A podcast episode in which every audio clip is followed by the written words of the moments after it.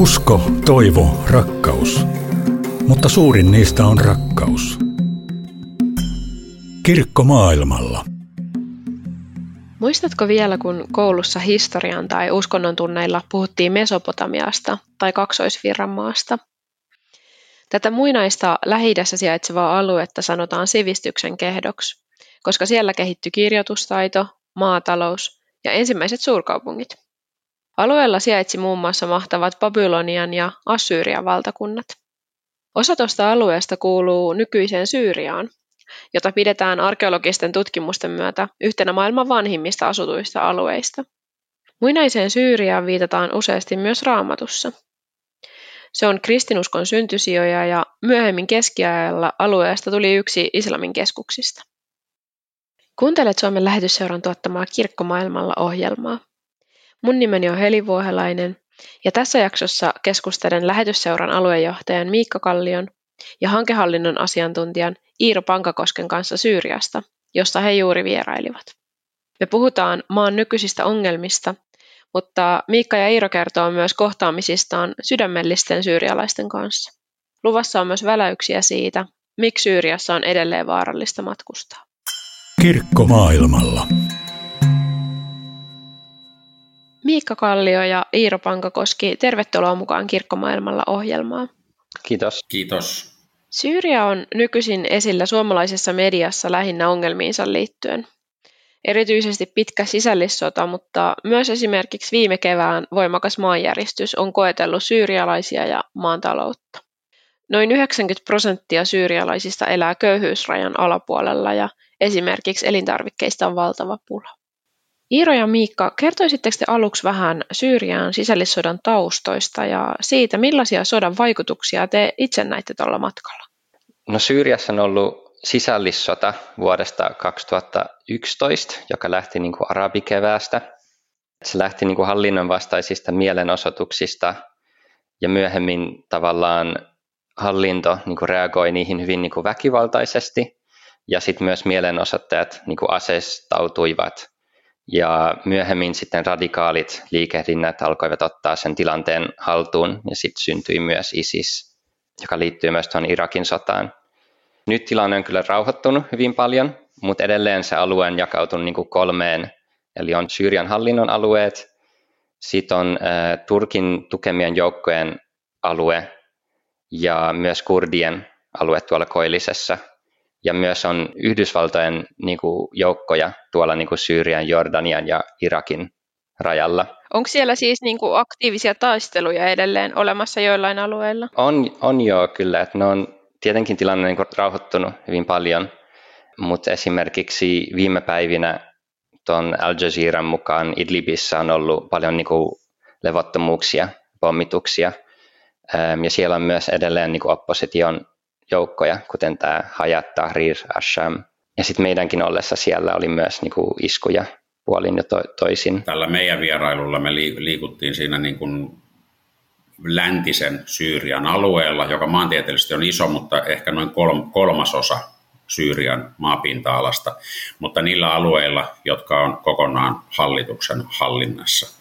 Hmm. Meidän niin kuin näkemys on tietysti hyvin suppea, mutta se mitä me saatiin kuulla ja myös itse nähtiin, niin kyllä siitä syntyi semmoinen vaikutelma, että siis vaikutukset ovat olleet todella niin kuin suuret, että kyllä siellä niin kuin köyhyys oli käsin kosketeltavaa, mikä ainakin mulle oli sitten myös se niin kuin henkilökohtaisesti niin kuin matkan sitä järisyttävintä antia oli niin kuin nähdä se, että toisaalta sitten tietyillä alueilla, mitä sota ei ollut suoraan koskettanut, niin esimerkiksi Damaskoksen vanhassa kaupungissa, myös Aleppon keskustassa, niin ei, ei satunnainen matkailija, millaiseksi me nyt voitaisiin tässä itseämme kutsua, niin tota, ei tavallaan olisi voinut mistään aistia tai arvata, että ollaan sotaa käyvässä maassa. Ja maassa, jossa on niin kuin, sota ollut toistakymmentä vuotta. Ja sitten, eli siellä aisti sen niin kuin ihmiset, ihmiset pyrkisivät, se teki hirvittävän suuren vaikutuksen, kun näki, että ihmisluonteen, että ihmiset pyrkii tuommoisissakin olosuhteissa elämään sitä omaa elämäänsä. Ja, tota, ja suuren vaikutuksen teki myös ö, ihmisten kiinnostus ja ystävällisyys. Ajattelin silloin, että, että voisi johtua siitä, että siellä ei nyt sitten todellakaan kymmenen vuoteen ole ollut turisteja eikä juurikaan ulkomaalaisia, niin kiinnostus, mutta myös sitä, sitä kautta myös semmoinen, että puuttuu semmoinen niin kuin turismiin liittyvät negatiiviset ilmiöt. Että sai olla rauhassa, sai osakseen pelkästään ystävällisyyttä. Ja sitten toisaalta kuitenkin, kun heti kun lähti liikkeelle ja ajoi esimerkiksi kaupungista ulos ja näki, näki sekä maanjäristyksen järjestysten että sodan aiheuttamat tuhot, niin se ristiriita oli kyllä todella niin kuin valtava ja koskettava. No niinpä. No sä Miikka sanoitkin just tuossa äsken noin maanjäristykset, niin nehän oli silloin niin kuin tämän vuoden keväällä, 2023 keväällä, eli siitä ei vielä kovin pitkä aika ole, niin näkyykö ne tosiaan vielä ihan selvästi ne tuhot, ja onko siellä niin kuin päästy sitä tilannetta kuitenkin jo helpottaa, että onko siellä pystytty niin kuin jälleen rakentamaan rakennuksia? Se oli yksi meidän matkan päätarkoitus, eli yhteistyökumppaneiden oltiin niin kuin mukana siinä, siinä niin kuin Act Alliancein yhtenä jäsenenä, ja siihen kokoukseen otti osaa sitten muita, muita tota järjestöjä, jotka ovat olleet tukemassa tätä, muun muassa tätä maanjärjestyksen jäl, niin kuin jälleenrakentamista ja niistä tuhoista selviämistä. Lyhyesti ehkä sanoisin, että siis hyvin paljon on tehty, mutta tuhojen laajuudet huomioon ottaen, niin silti ollaan vasta ihan, ihan alussa. Että kyllä niin kuin tähän kaikkeen siihen, että niin kuin sodan runtelemaan maahan sitten päälle on tullut nämä maanjäristykset, niin tota, se on kyllä lisännyt tätä inhimillistä kärsimystä kyllä todella merkittävästi. Kirkko maailmalla. Millaisia ajatuksia ja tunteita teillä oli ennen tuota matkaa ja esimerkiksi Iiro, miten sä näet, että vastasko sun odotukset todellisuutta? Ehkä kuitenkin olin niin kuin aika rauhallisin mielin, mutta ehkä mikä tavallaan jännitti oli se, kun me otimme be- taksin Beirutista Damaskokseen, että minkälainen se kokemus tulee olemaan, pääseekö Syyriaan rajan mm. yli. Niin, eli te otitte sieltä niin kuin Libanonin puolelta Beirutista sen taksin. Juuri, että se oli tavallaan se tapa, miten pääsi, pääsi Damaskukseen.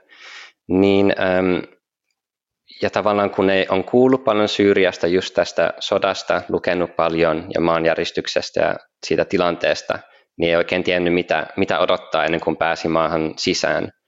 Mutta sitten ehkä kun tavallaan ylitti sen rajan ja vähän näki ympärille, niin ehkä silloin alkoi olla semmoinen vähän niin kuin rauhallisempi olo. Kun me oltiin koko ajan paikallisten kumppaneiden kanssa, Act Alliancein kanssa, ketkä tuntevat niin kuin tilanteen tosi hyvin, ehkä mi, mitä niin kuin huomasi tietenkin paljon, että oli aika paljon niin kuin sotilaita ja tarkastuspisteitä, ja varsinkin kun meni Homsiin, minne meidän ei pitänyt alun perin mennä, mutta meillä oli auto-ongelmia matkalla Damaskoksesta Aleppoon, niin käytiin Homsissa korjaa auton, niin ähm, hyvin niin kuin suuria osia sitä kaupungista on edelleen ihan raunioina ja niin kuin täynnä luodinreikiä ja, ja, ja kaikkea, että sitä huomaa tosi paljon että se, vaikka sitä osasi odottaa, niin se kyllä jotenkin pysäyttää. Niinpä. Et just se Homsin kaupunki, tietysti Aleppo sinällään oli myös niin kuin suurilta osin tuhottu sekä, sekä sodan jäljiltä että sitten maanjäristyksen jäljiltä. Mutta sitten siinä raunioiden keskellä ja viereisessä talossa kaupat auki, ihmiset kulki, eli eli tota, hmm. arkipäiväistä elämäänsä. Eli se oli juuri se, mitä mä sanoin, niin se on niin kuin hirvittävän vaikuttavaa nähdä, että miten ihminen selviytyy noinkin niin kuin kammottavissa olosuhteissa. hmm. Lisäisin tuohon kanssa, mitä Iiro kertoi näistä ennakko-odotuksista, niin, niin tota, jälkikäteen huomasin, että suorastaan vähän niin kuin hävetti se, että millaisin ennakko-odotuksin mä lähdin maahan. Että huomasin, että ne ennakkokuvat oli perustunut hyvin pitkälti niin kuin meidän niin kuin Suomessa länsimaisesta uutisvirrasta saatuihin kuviin ja hyvin yksipuolisesti niihin sotaan ja maanjäristykseen, mikä on tietysti täyttä totta, mutta se ei ole nimenomaan koko totuus, että, että kyllä niin kuin pelkoa ja jännitystä oli paljon ja niin kuin Iiro sanoi, niin tuntui etukäteen tosi hurjalta ja Beirutista Damaskokseen. Ja, ja, ja sitten toisaalta huomasin, että olin myös erittäin paljon jännittänyt sitä niin kuin ajomatkaa nimenomaan Damaskoksesta Aleppoon ja sitten itse Aleppossa aikaa, että ihan kliseisesti ajattelen, että olisiko, onkohan tässä nyt sellainen tota, niin kuin ulkomaanmatka ja jossain kaupungissa vierailu, missä ei näe mitään, koska ei uskalla poistua hotellista. Ja, ja, mm. ja, tota, ja sitten kuitenkin, kun virallinen ohjelma oli ohi, niin otimme ihan normaalisti taksin kadulta ja lähdettiin Aleppon keskustaan ja tehtiin ostoksia. Ja samaan aikaan siis äh, tapahtuu koko ajan, oli sotatoimia ja sitten samaan aikaan sä voit olla paikassa, missä pystyt olemaan niin kuin huomaamatta sen ympärillä vellovan sodan, että, mm. että kyllä se, se herätti niin kuin todella ristiriitaisia tunteita. Niinpä. Kyllä ristiriita on kyllä hyvä sana mm. just tässä, että siinä just on sitä paljon sitä elämää, näkee perheitä suukissa ja, ja se vaikuttaa aika loppujen lopuksi liberaalilta paikalta. Pieni tarina vielä siitä niin kuin kahdesta todellisuudesta. Iiro mainitsi sen meidän automatkalla Homsin kaupungissa käynnin. Se tosiaan johtui siitä, että yhtäkkiä kesken sitä etukäteen hyvin pelottavaa maantieosuutta, niin auto pysähtyi. Ja tota, syyksi osoittautui se, että bensa oli loppu autosta. No sitten sitä ihmeteltiin, koska kuski sanoi tankanneensa edellisenä iltana. Ja sen takia sitten poikettiin sinne Homsin kaupunkiin ja kävi ilmi, että bensa oli loppunut, koska edellisenä iltana joku oli yrittänyt varastaa sen bensan ja oli sitten puhkonnut sen tankin jollain terävällä esineellä ja sen takia se oli valunut tyhjäksi. Ja vietettiin siellä sitten kolme-neljä tuntia siinä aikana, kun auto korjattiin ja päästiin jatkaa matkaa. Homsissa sijaitsee sotilasakatemia ja meille mainittiin siellä meidän siellä ollessa, että on se harmi, kun olette täällä tänään, koska huomenna täällä olisi upea juhlapäivä ja koko kaupunki juhlii, kun on sotilasakatemian valmistujaisjuhla. Mm-hmm. Seuraavana päivänä oli torstai-ilta meidän viimeinen ilta, ilta sitten Aleppossa ja viimeinen ilta myös Syyriassa. Ja saimme tietää, että juuri siihen kyseiseen sotilasakatemiaan oli tullut drooni-isku, missä kuoli toista sataa ihmistä ja, ja haavoittu useita satoja. Mm. Niin se tietysti siis se pysäytti siis niin kuin täysin, että, että, että me ollaan ensin liikuttu alueella, missä me ei pysty taistimaan sitä sotaa ollenkaan, ja sitten yhtäkkiä kuullaan, että ollaan niin kuin juuri oltu paikassa, jossa, johon sitten on tehty isku. No niinpä, toi on kyllä aika hurjaa. Kirkko maailmalla. Te olettekin tässä jo kertonut siitä, että tapasitte matkalla ihania ihmisiä, jotka pyrki elämään mahdollisimman normaalia elämää. Kertoisitteko vähän tarkemmin, millaisia ihmisiä te tapasitte ja mitä teille jäi mieleen niissä kohtaamisista?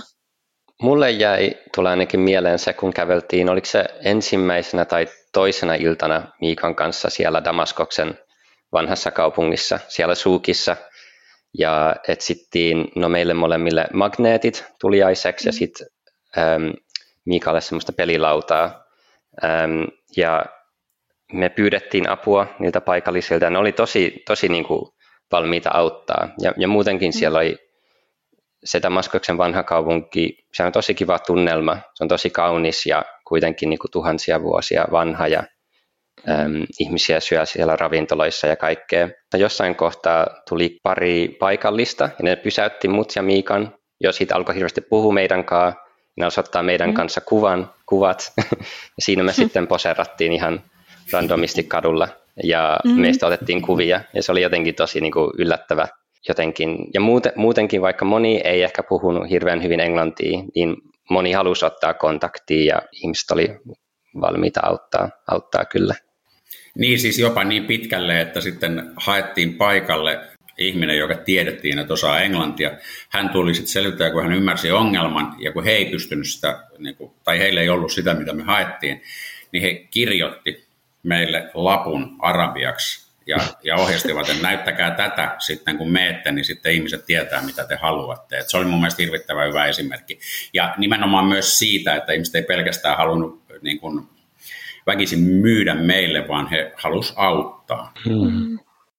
Te vierailitte myös sellaisessa kylässä, jossa edelleen puhutaan äidinkielenä aramean kieltä.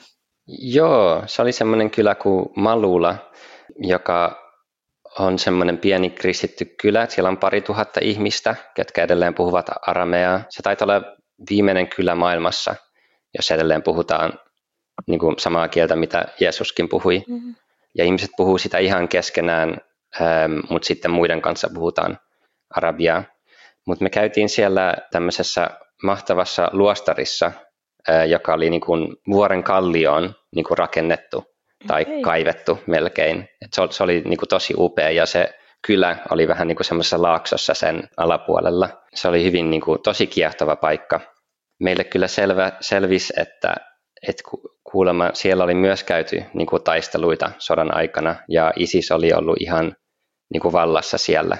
Oho. Ja ne näytti meille semmoisen hotellin, jossa ne piti tukikohtaa, joka oli aika tuhoutunut. Että se oli mm. tavallaan, sitä oli tosi vaikea kuvitella, niin kun, kun oli aika kaunis päivä ja semmoinen to, tosi rauhallista. Ja, Mutta mut kuitenkin nähtiin luostari, jossa oli näkyis Isiksen tuhoja siellä. Millaisia tuhoja siellä sitten näkyy? no ne oli tuhonnut niitä ikoneita. Ikonit ja myös kaikki muu niin kuin irti lähtevä arvokas mm. oli varastettu. Ja sitten esimerkiksi alttaripöydät ja tämmöiset oli niin kuin tuhottu ja niitä oli sitten korjattu uudestaan. Teki myös suuren vaikutuksen se, että sitten näiden niin kuin varastettujen ikonien tilalle oli kuvien perusteella sitten tehty kopiot, jotka ei tietystikään ole arvokkaita, mutta se oli kuitenkin siltä osin niin kuin saatettu mahdollisimman alkuperäiseen, alkuperäiseen kuntoon. Ja kuitenkin niin kuin aika lyhyessä, lyhyessä ajassa. Niinpä. Aika hurjaa kyllä ajatella, että siellä ihmiset yrittää palata normaaliin arkeen kaiken tuollaisen jälkeen. Hmm.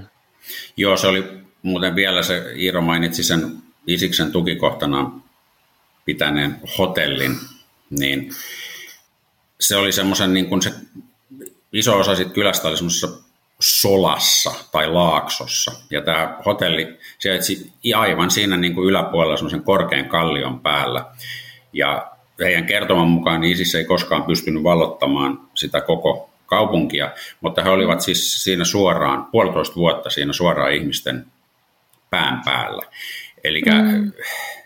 siitä ei hirveästi puhuttu, mutta voin kuvitella, että millaisessa pelossa ihmiset on joutunut elämään siellä ja noin pitkän ajan. Että kyllä sekin, ja kun niin kuin Iiro, Iiro mainitsi, niin sitä oli niin, kuin niin vaikea yrittää kuvitella semmoisen kuin aurinkopaisto, kaikki näytti normaalilta, oltiin ö, luostarissa, mm. niin miettii, että millainen se todellisuus on oikeasti ollut vain muutama vuotta aikaisemmin.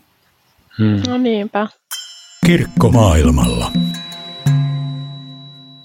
Tässä jo vähän sivuttiinkin sitä, että lähetysseura lähetti Syyrian alueelle humanitaarista apua kevään maanjäristyksen jälkeen. Sen lisäksi lähetysseura tukee Syyriassa lasten koulunkäyntiä ja ruohonjuuritason rauhanrakennusta.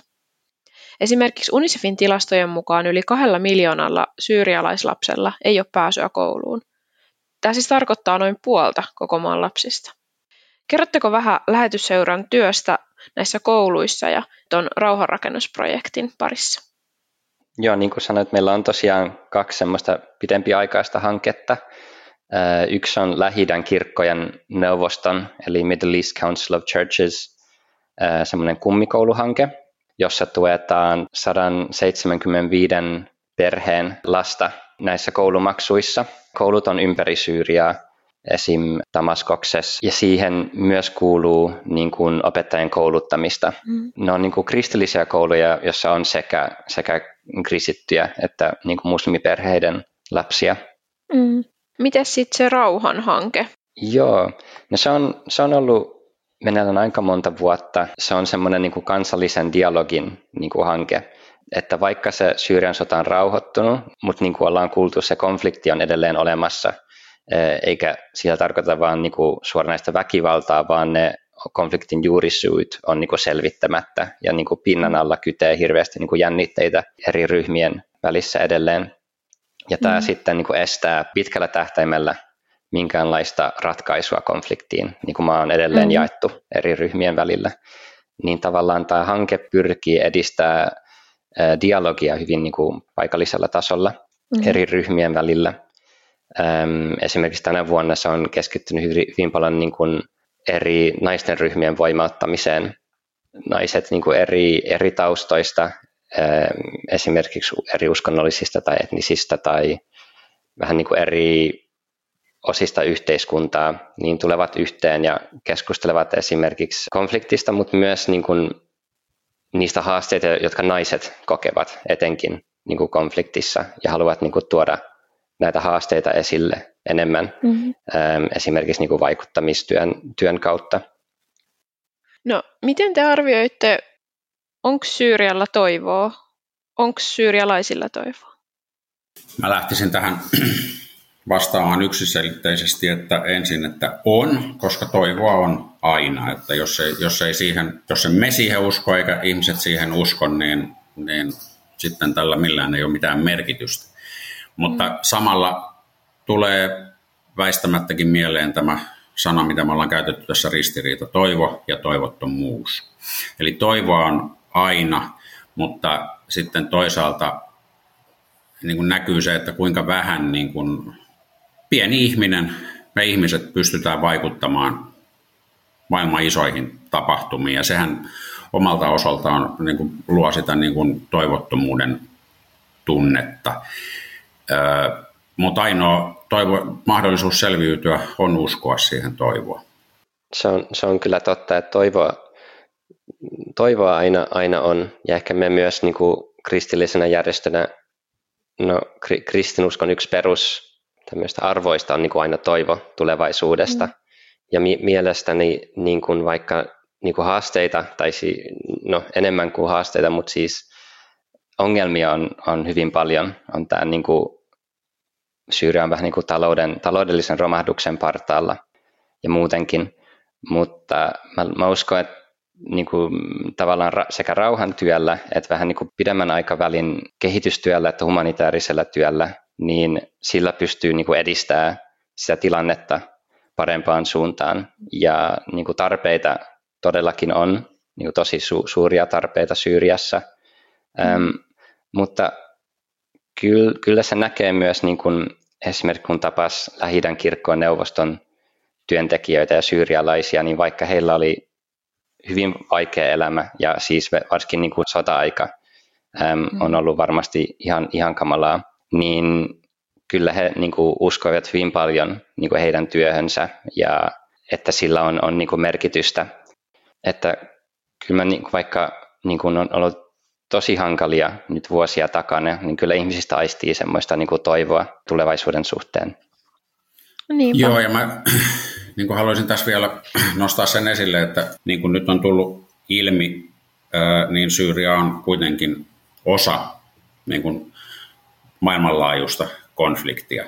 Se tuli meidän silmille konkreettisesti, kun, kun tämän meidän matkan lopuksi, kun tosiaan puhuttiin tässä, että, että, tota, että mitä ajateltiin ja mitä pelättiin ennen matkaa ja tuntui helpotukselta ensin päästä Damaskokseen.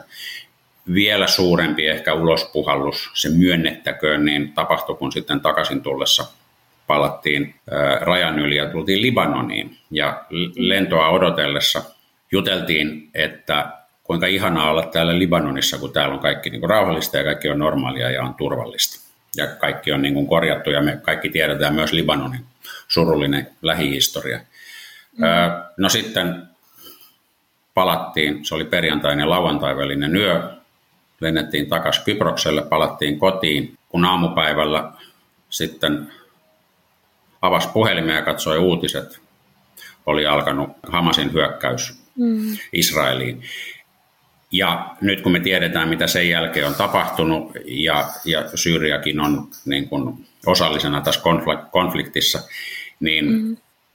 väistämättä tulee mieleen se, mitä sanoin aikaisemmin, että se toivottomuuden tunne ja se, että mihin, mihin ihminen pystyy vaikuttamaan. Ja kuitenkin sen keskellä, niin kuin meilläkin olen näiden viimeisten viikkojen aikana lähetysseura on alkanut pieneltä osin, siltä osin kun pieni järjestö pystyy vaikuttamaan, niin alkanut järjestämään hätäapua ja olemaan yhteydessä ja kumppaneihin samalla tavalla kuin ollaan yhteydessä syyrialaisiin kumppaneihin ja tuttuihin. Mm. Ja sitä kautta, niiden tekojen kautta luodaan sitä toivoa, joka edelleen on se ainoa keino selviytyä. No niinpä. Kiitos Iiro ja Miikka tosi paljon, kun avasitte tunnelmia teidän Syyrian matkalta. Kiitos sulle. Joo, kiitos Heli sulle haastattelusta.